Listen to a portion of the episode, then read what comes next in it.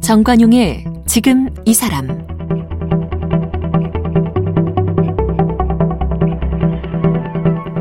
여러분 안녕하십니까 정관용입니다. 조선시대 산홍공상의 신분사회였죠. 이 지배층이었던 양반들은 가문의 힘을 빌어서 일은 하지 않고 그저 입으로 먹고 살았고요. 농민들은 대부분이 소장농이로 지주들의 땅을 경작해주는 대가를 받고 근근히 살았죠. 자, 사농, 그 다음 이제 공상에 해당하는 하층민들은 시장에서 장사를 하고 또 생활에 필요한 것들을 만드는 그런 기술자들이 많았었습니다. 정작 조선의 이 경제 활동은 바로 이 공상 하층민들이 담당했다고도 볼 수 있는데 경제적 기여도와 달리 유교 기반의 조선 사회에서 하층민들은 천대를 받았었죠. 조선 시대에는 그렇다면 직업의 종류가 모두 몇 가지나 됐을까요? 네. 고전을 연구하는 학자들이 찾아보니까 아니 이런 직업도 있었나 싶을 정도로 기상천외한 직업들도 있었다고 하는데 이 조선의 직업들을 망라한 책이 나왔어요. 제목이 조선 잡사인데요. 이 책을 함께 만드신 제주대학교 국어국문학과 강문종 교수를 오늘 초대했습니다. 교수님 어서 오십시오. 네, 안녕하세요. 이 책을 제가 놓고 보고 있는데 예, 예. 조선 잡사죠. 잡사 해놓고 예, 잡 옆에는 영어로 JOB. JOB. 예. 그러니까 이 잡이라고 하는 게 섞일 잡, 뭐 잡스럽다 이런 음. 뜻이잖아요. 그러니까 조선 시대의 어떤 역사를 우리가 이해할 때 보통 정치사, 경제사, 사회사 예. 중심으로 이제 이야기를 하는데 그래서 이제 자질구레한 생활사를 이게 좀 이렇게 잡스럽게 보는 느낌이 좀 있어요. 그 네. 그 일반적으로. 네. 그래서 그런 잡 이라고 하는 그런 어감도 살리면서 음. 그러나 이제 저희가 본격적으로 추구했던 내용은 직업의 역사입니다. 그렇죠. 예, 그 특정한 어. 직업의 역사고 뭐 구체적으로 67개의 직업을 선택을 해서 67개? 예, 맞습니다. 음. 사실은 그게 아까 이제 진행자께서도 뭐 몇 개의 직업이 있었을까 모르죠. 그거는 사실은 음. 모르는데 저희가 많은 어떤 데이터들을 이렇게 모으면서 그래도 자료가 꽤 있구나 하는 음. 직업 군들을 모았는데 그게 한 70여 개 정도가 되는 것 같아요. 네. 네. 어디서 자료를 주로 구하셨어요? 어, 일단 고문원이죠. 고문원인데 번역이 되어 있는 것과 되어 있지 않은 것인데요. 번역이 되어 있지 않았다고 하는 것은 이제 한문 자료를 말하는 거죠. 그래서 이게 전공자가 아니면 사실은 접근성이 굉장히 떨어져요. 어, 한글 자료로 하더라도 조선시대 한글이라고 하는 게 띄어쓰기도 되어 있지 않고 이제 맞춤법이 지금과 다르고 심지어는 문장 구조조차 다르니까 예, 예. 어, 그러니까 이제 한글 자료도 만만하지는 않습니다. 그러나 음. 이제 다행히도 국가의 수많은 기관들 가장 대표적으로 한국 고전 번역원에서 굉장히 많은 문헌들을 번역을 해내고 있고 네, 예 네. 그래서 자료 접근성은 많이 좋아졌습니다. 네. 조선 왕조실록 같은 거는 또 다 디지털화되어 있잖아요. 네 맞습니다. 검색하면 그렇죠? 다뭐 그런데도 네. 직업이 꽤 많이 등장할 거예요. 많이 등장합니다. 그죠? 이건 뭐 직업이라고 우리가 얘기할 수 있는 게 주로 17세기 중반 이후로 보면 될 것 같은데 이게 직업이라고 우리가 얘기하면 음. 노동을 제공하고 대가를 받거나 또는 뭐 자영업 형태로 이루어지는 것들이 대부분 다 이제 17세기 중반 이후에 많이 집중적으로 나타나는 거는 같아요. 예, 예. 그런데 왕조실록뿐만이 아니라 뭐 일기 자료, 승정원 일기, 또 문인들의 문집, 심지어는 소설 뭐 너무너무 많이 있습니다. 그러나 음. 이제 정확한 일이 무엇인지 경제적 이익은 어느 정도인지 이런 것들이 조금 디테일하게 나와 있는 자료들은 많지는 않습니다. 네. 네. 예를 들어서 뭐 무슨 일을 해주고 대가를 얼마를 받았는지. 예, 그런 것들이 많이 나와 있질 않아요. 아. 특히 이제 지금으로 말하면 사실 그런 게 궁금한데. 그러니까 임금이 어느 정도 되어 있는지 이게 사실은 많지는 않아요. 그런데 이제 그런 자료들은 임금도 임금이지만 이제 양반들이 과거 시험 보러 올라올 때 주막에서 국밥 한 그릇을 얼마에 사 먹었다는 등, 예. 또 이제 그런 것들 한양의 집 한 채가 얼마였다는 그렇죠. 등 이런 것들을 이렇게 추정해 보면 지금처럼 뭐 빅맥 주스라든가 이런 어, 어떤 기준이 될 만한 것이 이제 쌀값이기도 하고요. 그래서 음. 어느 정도 추정은 가능하나 그러나 예, 요게 음. 너무 이렇게 좀 디테일함이 좀 부족해요. 네, 그런 거는 이제 한계입니다. 어찌 보면 이런 게 진짜 기층 민중들의 생활 맞습니다. 역사죠. 생활 예. 역사. 맞습니다. 어. 저희가 추구했던 어떤 그 방향성도 조선 시대 즉 전통 시대의 사람들이 어떻게 살았는지를 조금 세밀하게 살펴보는 서적들이 그렇게 많지가 않아요. 그렇죠. 예, 보통 정치 중심으로 많이 이제 역사를 다루고 왕조 중심으로 다루다 보니까 어, 저희처럼 저는 이제 사회사를 전공하거나 역사를 전공하지 않고 저희는 고전 문학을 전공하는 연구자들이에요. 그럼에도 불구하고 이제 음. 어, 한번 어, 생활사 쪽으로 한번 접근해 보자 이런 취지로 이제 시작을 한 겁니다. 음. 네. 제 1장 1챕터가 일하는 여성들입니다. 맞습니다. 특히 이 남존 여비의 시대 어떤 조선 시대에 여성 직업들이 있었군요.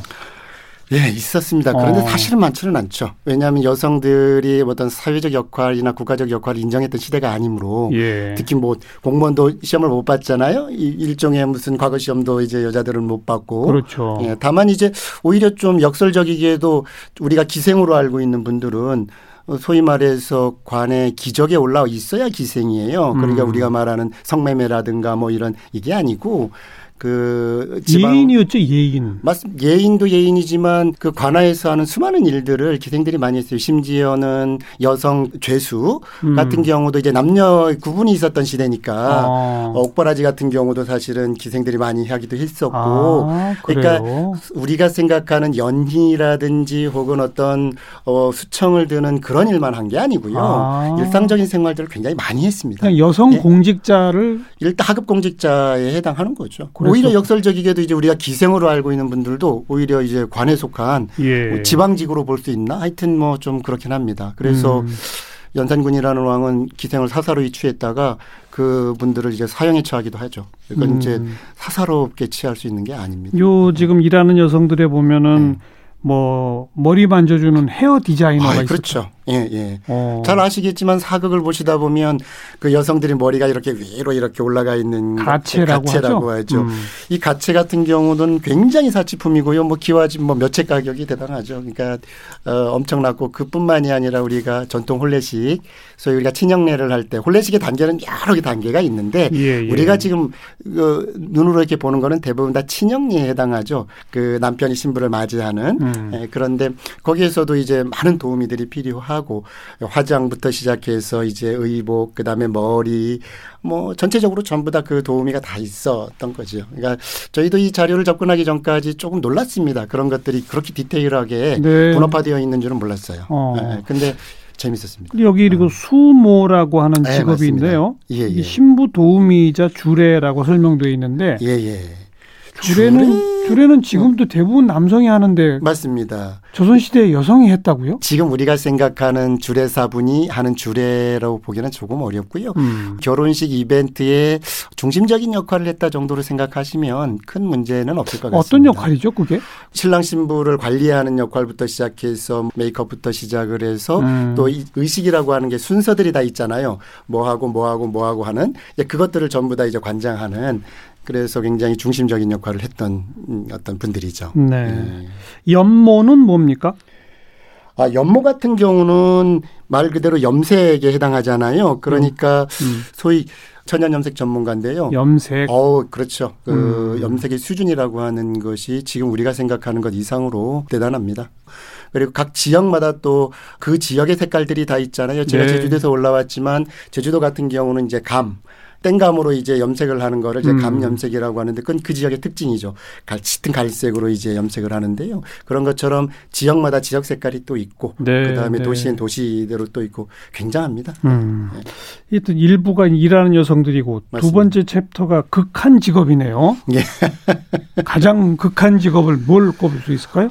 뭐 목숨을 걸고 하는 호랑이 잡는 뭐 차코 갑사도 있고요.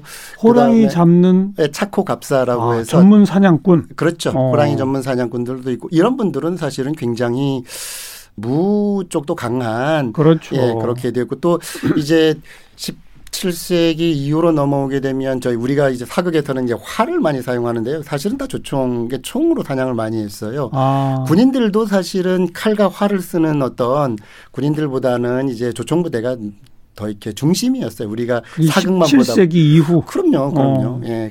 하멜이라고 하는 사람이 제주도에 표류해서 한양으로 이송됐는데 그 사람이 이제 배치되고 왜그 사람을 배치했냐면 조총을 만들기 위해서 음. 서양의 화약이나 어떤 무기를 만들기 위해서 이제 그쪽으로 배정을 한 거거든요. 물론 네. 일본으로 탈출하지만 그런 것처럼 저희가 사극과는 조금 다른 생활들이 좀 많이 있었습니다. 예. 음. 사형 집행자를 회자수라고? 회자수라고 하죠. 회자수는 우리 원래 보통 망난이라고 망난이라고 하죠. 어. 예, 망난이라고 하는데 회자 같은 경우도 이제 사실은 그 큰큰 칼의 모양이 그 칼의 이름이 그 칼을 쓰는 사람을 회자수라고 해요. 그 칼이 예, 예. 근데 회자예요? 이제 맞습니다. 어. 그런데 그런 어떤 크고 무거운 칼로 이제 사형을 집행을 해야 소 이게 조금 끔찍한 이야기입니다만은 목을 친다 그랬을 때 그게 한 방에 그럼요, 그렇죠. 그럼요. 그래서 그렇게 해서 회자수가 사형수로 이제 약간 전이 되면서 좀 억울한 면도 있기는 하죠. 그런 분들의 입장에선. 음. 그런데 사실은 그분들이 주로 담당을 했었기 때문에 부득이하죠. 그러니까 그 큰 칼을 사용했기 때문에 큰 칼을 예, 다루는 예, 예. 사람. 맞습니다. 예. 그러니까 그 사람은 사형 집행만 한 게 아니네요. 그렇죠. 원래는 이제 무사예요? 사형 집- 예, 그렇죠. 그러니까 예를 들면 활을 쓰는 사람을 궁사라고 했잖아요. 음. 뭐 궁수 뭐 이런 식으로 회자를 회자수 이렇게 이야기를 한 거죠. 망나니라고 하는 소위 말해서 사형 집행을 했던 어, 그런 분들은 또 그거보다 더 이게 좀 심각한 사회적 현상이 또 있었어요. 어떤 거죠? 예, 예를 들면 이런 거죠.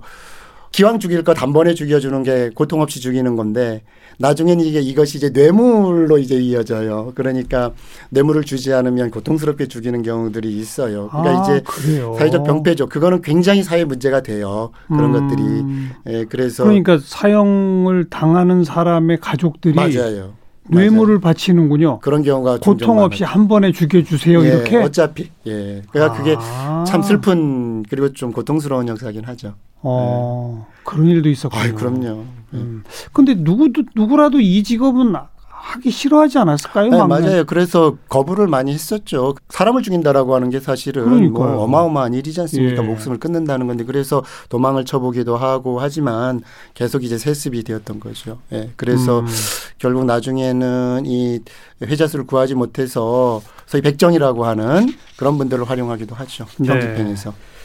그 뱀 잡는 땅꾼도 땅꾼. 극한 직업에 들어가 있네요. 극한 직업이죠. 왜냐하면 땅꾼들은 뱀 잡는 것 자체가 일단은 어려운 직업이고요. 중요한 게 뱀을 식용으로 쓰거나 이제 술을 담그려고 하면 이걸 곱게 잡아야 돼요. 곱게. 그러니까 상처가 살아 이- 살아 입으면 있는 상태로. 그렇죠. 어. 이제 뱀을 먹기도 했었는데 그때는 이제 땅꾼들이 그걸 잡자마자 이제 가죽을 벗겨서 그걸 구워서 먹기도 하고 음. 그뱀 가죽은 또 이제 쓰이기도 하죠. 가죽 제품으로 쓰기도 하지만 그러나 이제 그 예를 들어 술을 담근다 하더라도 그 뱀술을 담글 때도 비늘이 약간 좀 이렇게 상처가 있거나 가죽에 스크래치가 나면 그쪽으로 이제 썩어버려요. 상해버려요. 음. 그러니까 맹독성 뱀을 아주 깨끗하게 잡는 게 사실은 그렇게 쉬운 건 아니죠. 예. 어. 예, 그럼에도 불구하고 이제 뱀을 잘 잡는 사람들은 잘 잡지요. 그런데 어쨌든 근데 뱀- 일반 상민들 말고 음. 양반이나 그 음. 왕족들도 음. 뱀을 먹었어요? 뭐 주로 많이 먹진 않았지만 곧잘 먹었죠. 약으로도 썼었고요. 어, 예, 예. 그랬었군요. 예, 예, 예. 약재로도 사용을 하고. 음. 예, 예. 그다음 천리마가 아니라 천리인이 있었다고요? 아, 이게 사실은 저희들도 이제 자료를 보다 보면 깜짝깜짝 놀라는 건데요. 이제 고대 사회에서도 이제 외국으로 천리인을 이제 어느 정도 보냈다라고 하는 그러니까 기록들이 천리인이 있는데요. 뭐예요?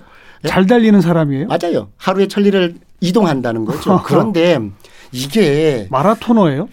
어, 일종의 마라토너라고 봐야 맞을 것 같습니다. 그런데 음. 이게 왜 그러냐면 예를 들면 국도 1호선이 목포에서부터 이제 한양까지 서울까지 국도 1호선이 잘 닦여 있었다면 조선시대 때 그런 마차와 말들이 잘 다닐 수만 있었다면 예. 이런 분들이 불필요했겠죠. 예. 그런데 이제 조선 같은 경우는 이런 어 이동 수단에 관련된 인프라가 그렇게 좋지 않았던 음. 국가였잖아요. 그러니까 이게 어 사람들이 몸으로 때워야 되는 경우가 굉장히 많죠. 말보다 사람이 더 빠르다고요? 아, 사람이 더 빠를 수는 없죠. 음. 그런데 이 천리인들이 특징은 뭐냐면 지형의 그 특징을 잘 알았죠. 그러니까 뭐 지름길이라고 돼도 되고 고개 넘기도 하고 예, 이런 어떤 예. 그 산맥을 넘어서 돌아서 가는 것보다는 바로 직선으로 음. 가기도 하고 이 그쪽의 지리적 환경에 굉장히 정통했기 때문에 굉장히 빨리 이동할 수 있었던 분이고요. 실제로 이동 속도조차 굉장히 빨랐고요. 네. 예, 그래서 주로 이제 걷거나 뛰는데 이것이 일종의 마라토너처럼 주로 소식을 전하기 위한 그렇죠. 거죠. 아무래도 이제 우편 배달을 많이 했고요. 그리고 정보 음. 어떤 전달 네. 이런 것들이 굉장히 많았죠.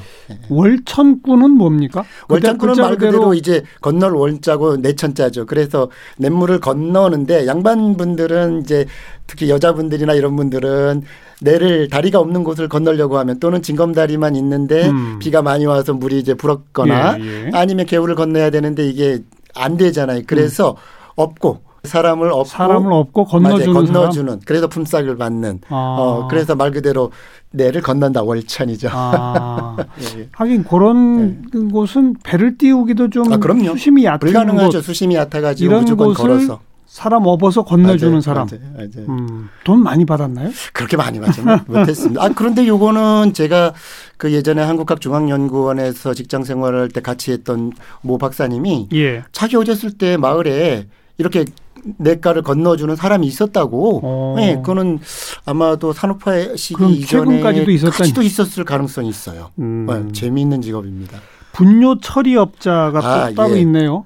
이 이분들은 상당히 고소득이었다고요? 예, 분뇨 처리업자 같은 경우는 이게 속단 말로 똥장군을 지고 다니면서 예, 예. 똥장수예요, 똥장수. 근데 이 똥장수가 왜 필요하냐면 그 18세기 한양의 인구, 한양이라고 하면 지금 그 소위 말해서 한은 한수의 북쪽이거든요. 음흠. 한은 한수를 한강을 말하고요. 양은 음양 오행에서 그 벼대양자는 북쪽을 뜻해요. 그래서 예. 한양이라고 하는 단어 자체가 한강의 북쪽이라는 뜻입니다. 예. 그러니까 지금이면 종로구나 용산구 요 일대를 말하는 건데요. 음. 요 일대의 인구가 약 한 40만 이상으로 추정이 돼요. 18세기 말에는. 어. 왜 그러냐 하면 수많은 기록에서 약 8만 홍으로 기록을 하는데 호당 5, 6명 정도였거든요. 5명 예. 내외였거든요. 예. 그러니까 약 40만 명 인구가 지금 종로구 일대 용산 일대를 살았다고 생각하시면 굉장히. 밀집해 있었군요. 밀집도였죠. 네. 그리고 대도시였고요. 네. 40만 전통시대 때 40만 인구를 가진 도시가 음. 굉장히 큰 도시죠. 그런데 한번 인구학적으로 생각해 보자고요. 이게 뭐냐면 그분들이 배설물 처리. 매일매일 아, 그렇죠. 그럼요. 그 다음에 가축을 길렀을 테니까 네, 가축들의 배설물. 어. 어, 그러니까 이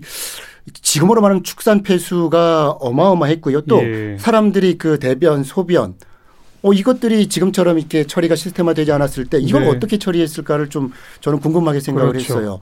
그런데 이제 어, 연안 박지원의 예덕 선생전이라고 하는 걸 보면 거기 예덕 선생이 분뇨 처리 예덕? 예, 맞습니다. 예. 어떤 한자를 그러니까 더러울 예자일 겁니다. 제가 알기로는 음. 그런데 그 덕이 있다 해서 음. 어, 예덕 선생이라고 이제 연안 박지원이 이제 에, 칭을 했죠. 예. 그래서 그분 같은 경우만 하더라도 똥장군을 지고 마을 한 바퀴를 돌고 나서 이 분뇨를 어디에 처분했냐면 그 지금의 이화여대 주변이라든지 혹은 이 일대의 채소 재배 단지 아. 예, 그쪽으로 이제 납품을 했던 거죠. 그래서 굉장히 돈을 많이 비료로? 벌었습니다. 어.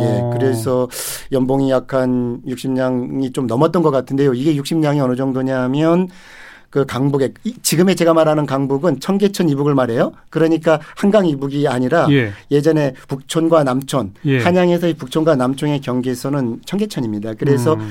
지금 한옥마을 있는 데가 북촌이었고 그 이쪽이 그럼 남촌이었잖아요. 그 당시로 예. 보면 고급 주택가죠. 그죠? 예, 그게 한 60에서 70냥 정도 됐으니까. 집 한 채가 그럼요. 그러니까 연봉이 그 정도 됐던 거죠. 와. 네, 그러니까 고급. 주택가에 예. 집한 채 값 정도를 예. 일 1년에 벌었다. 그렇죠. 똥 팔아서. 그렇죠. 어, 그러니까 물론 이게 약간의 오버가 될 수도 있지만 소득은 음. 적지 않았다라고 생각을 하는 거죠. 네. 그런데 이런 분들은 그렇게 돈을 많이 벌어도 음. 그런 집은 못 사잖아요. 그렇죠. 사지 못할 뿐더러 이제 신분이라고 하는 게 분명히 그렇죠. 있었으니까 안타까운 시대였죠. 네. 직업 예술인들로는 네. 어떤 사람을 제일 많이 꼽게 됩니까? 어, 그 당시? 직업 예술인으로 제일 많이 뽑는 경우는 가객이 제일 많죠. 직업 가수죠. 이제 나는 한양의 노래, 가수였던 거죠. 노래. 가수. 음. 예, 예. 노래 같은 경우는 이제 진짜 그 미녀나 판소리 뭐 이런 것들. 아, 판소리 같은 경우는 강창 문화라고 해서 별도로 있었고요. 아. 그 우리가 말하는 이제 시조라든지 이제 단가 형태의 가요가 굉장히 많았습니다. 예, 예. 그런 게 많았고 또 예술인 중에서 그래도 제일 그 보통 이제 가객도 그렇고 연주자들도 그렇고 버스킹을 많이 했어요. 그러니까 우리가 알고 있는 것처럼 길거리, 길거리. 공연. 어. 예, 예. 물론 이제 양반집이나 왕실의 연희에 동원이 되어서 이제 굉장히 많은 또 돈을 받으면서 연주도 하고 노래도 부르기도 하지만 네. 평상시 그런 일들이 많이 있는 건 아니잖아요. 버스킹이었어요? 어우, 길거리 어. 공연을 많이. 그건 아, 기록에 나와요. 길거리에도 공연하면 사람들이 굉장히 많이 몰려들어요. 네. 그리고 나서 거기에서 이제 돈을 받기도 하고요. 뭐 등등. 그래서 팬클럽까지도 만들어지는 경우. 이 팬클럽이라고 하는 거는 어떤 식으로 추정이 가능하냐면 이 사람이 공연이 끝나면 집까지 막 그 군중들이 따라가요. 어. 막 따라가서 어, 그때까지 가서 막 뭐 대화를 하려고 하고 하는 네. 그런 것들이 많이 보이죠. 음. 네, 그렇습니다. 그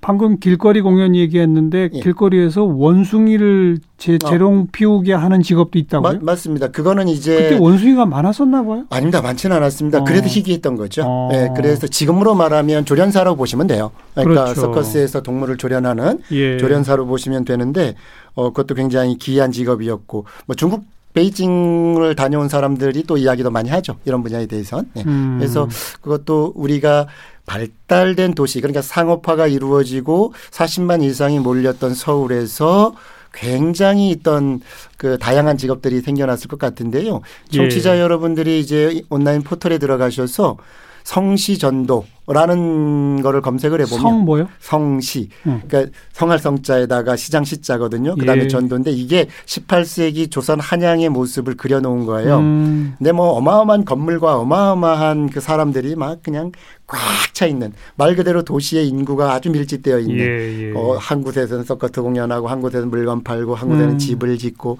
그러니까 그 한양에서 이루어지는 수많은 어떤 행위나 이런 것들을 그림 한 폭에 딱 담았는데요. 음. 성취전도입니다. 그거 검색해 보면 18세기 한양의 모습이 진짜 아주 드라마틱하게 다가옵니다. 네.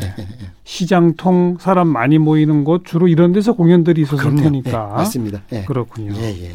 그리고 뭐 아, 처음 제가 오늘 시작하면서 산농공상의 이제 공쪽 네. 기술자들 뭐 물건 예, 만들고 예. 고치고 하는 분들은 뭐 지금하고 비슷하게 다 있었겠죠. 다 있었죠. 다 그죠? 있었죠. 뭐 도자기 공도 있었고요. 그 다음에 거울을 제작하거나 이제 거울을 깨끗하게 닦는 예. 예, 그런 분들부터 시작을 해서 음. 굉장히 다양하게 있었고요.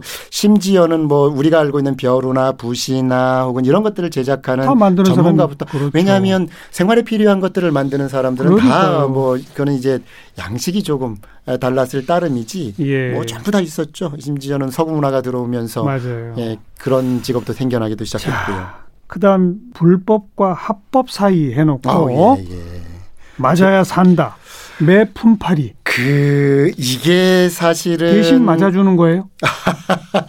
이게요. 이런 직업이 있었어요? 직업이 있어 이 대장자라고 대신 매를 맞아주는 직업이 있었어요. 그 예를 들면 이런 겁니다. 왕실에서 왕세자가 잘못하면 세자가 매를 맞았을까요? 그 귀한 몸에 매를 댔을까요? 대신 맞아주는 사람들이 다 있었어요. 어, 정말요? 아유 그럼. 그럼 그게 그래서 벌이 아니잖아요. 그거는 벌이가 아니지만 일단 퇴장형을 받았을 때 그러니까 곤장 몇 대. 예, 곤장 몇 대라고 하는 걸 딱 받았을 때 이거를 대신 맞아주는 사람들이 있었죠. 여러분 청취자분들 잘 아는 흥부전. 네. 흥부전에서 흥부가 하려고 해다가 결국 못한 직업이 하나 있어요. 어. 그게 이제 대장자예요. 대신 매를 맞아주는. 그게 어. 굉장히 고액의 알바에 해당하죠. 고액 안 주면 누가 하겠습니까? 그렇죠. 그런데 이제 이것도 역시 좀 아픈 역사가 있는데요.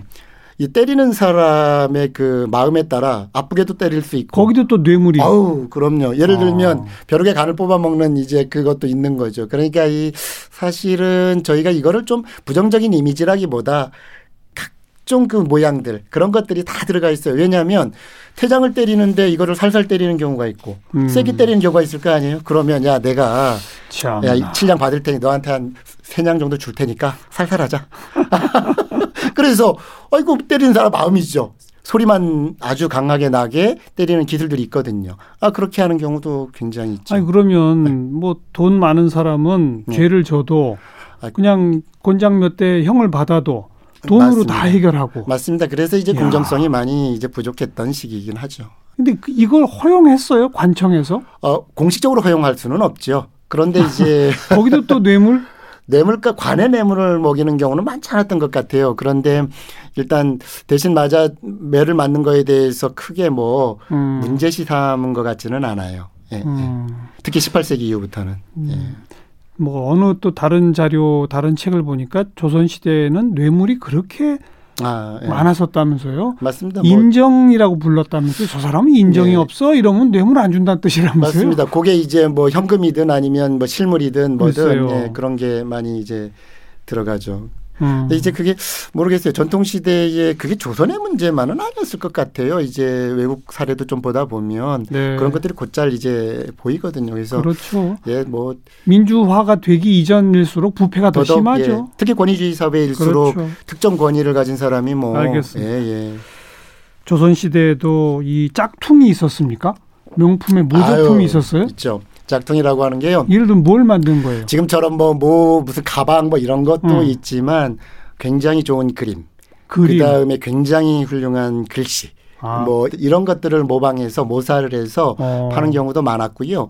뿐만 아니라 뭐 물건도 마찬가지예요. 짝퉁을 안화상이라고 하는데요. 무슨 상? 안화상이라고 합니다. 그래서 그런 분들은 짝퉁을 제작을 해서 많이 팔죠. 그리고 그것들을 전문가가 아니면 잘 구분하지 못할 거의 완벽하게 재현을 합니다. 그래서 네. 짝퉁 글씨 때문에 문제가 되었던 정치적 사건도 또 음, 있습니다. 예. 음. 그- 짝퉁을 또 뇌물로 바쳤다가 뭐 들통나고 이럴 수도 있겠네요. 그렇죠. 심지어는 인삼까지 제조를 했으니까요. 인삼? 예, 예. 인삼도 가짜 가짜, 인삼을? 인삼을 만들었죠. 근데 인삼 같은 경우는 잘 아시다시피 무슨 외교 관계로 사용도 많이 했잖아요. 네. 가짜로 짝퉁으로 만든 인삼이 외교적 문제도 이제 됐었죠. 음. 뭐 요- 그때나 지금이나. 예. 글쎄 이번 책 작업하시면서 우리 네. 교수님 개인적으로는 음. 어떤 직업이 가장 놀랍고 또 가장 신기했습니까? 아, 저는 뭐 놀랍고 신기했다기보다 아 지금 우리가 생각하고 있는 것 전통시대 다 있었구나. 그 음. 양상이 조금 다를 뿐이지 음. 부족하지 않게 전부 다 있었구나라고 하는 거에 사실 굉장히 좀 놀라웠어요. 왜냐하면 우리가 지금 목격하거나 지금 일상생활을 살아가는 데 있어서 대부분의 직업이 100년, 200년, 300년 전, 400년 네. 전에도 다 네. 존재하고 있었고 네. 그것이 이제 국가의 어떤 아랫부분을 단단하게 하고 있었구나 하는 게 정말 놀라웠어요. 음. 그리고 또 하나는 지금 여기에 그 저희가 정리한 그 많은 분들이 네. 사실은 그냥 문학의 소재가 되었고 역사의 기록이 됐다라고 하는 건 보통이 아니잖아요. 뭐 제가 죽는다고 제가 역사에 남을 것도 아니죠. 음. 그런데 이런 분들이 남았다라고 하는 것은 어 특- 저희가 사회사나 뭐가 있으니까 그렇죠. 사회사나 네. 역사학자가 아니라 서술을 직접 하지는 못했어요. 그런데 우리가 보고 싶었던 것은 이 자기들의 가치, 음. 자기들의 문법화시킨 이 자기화 과정 이게 어떻게 되어 있는지를 보려고 했는데 어, 뛰어납니다. 그래서 네. 그 부분이 사실은 놀랐습니다. 특정 직업이 놀랐다기보다 알겠어요. 예, 예. 그 당시 조선시대 최고 연봉자는 어느 직업이었습니까? 그러니까 그 임금 소득으로서의 최고 연봉자 같은 경우는 잘 잡히지는 않아요. 대부분 다 이제 자기 사업을 많이 하는 거죠. 그러니까 자영업에 해당하는 상인들 맞습니다. 그래서 비즈니스. 역시 맞습니다. 해야 돈 버는군요. 맞습니다. 왜 그러냐 하면 우리가 소위 말하는 그 기술자들 예. 그분들은 자기 자식에게 물려주지 않으려고 해요. 왜 그랬겠어요? 고액 연봉도 그렇지만 고된 일이기 때문에. 고대인데 돈이 맞습니다. 그만큼 안 된다는 그렇죠. 뜻이겠죠. 열- 어. 설령 돈을 번다 하더라도 내 아들은 농사를 짓게 하지 음. 이 직업을 물려주고 싶지 않다라고 하는 게 굉장히 강했죠. 그러니까 네. 기득권이라든가 이제 권력 층에게 많이 착취도 당하고 예, 그래서 음. 이제 그 부분은 조금 매우 아팠어요. 저희가 이 자료들을 보면서 알겠습니다. 오늘 이 조선의 아주 재미난 직업의 이야기들을 망라한 책 조선 잡사를 펴내신 제주대학교 강문종 교수 함께 만났습니다. 교수님 고맙습니다. 네, 감사합니다.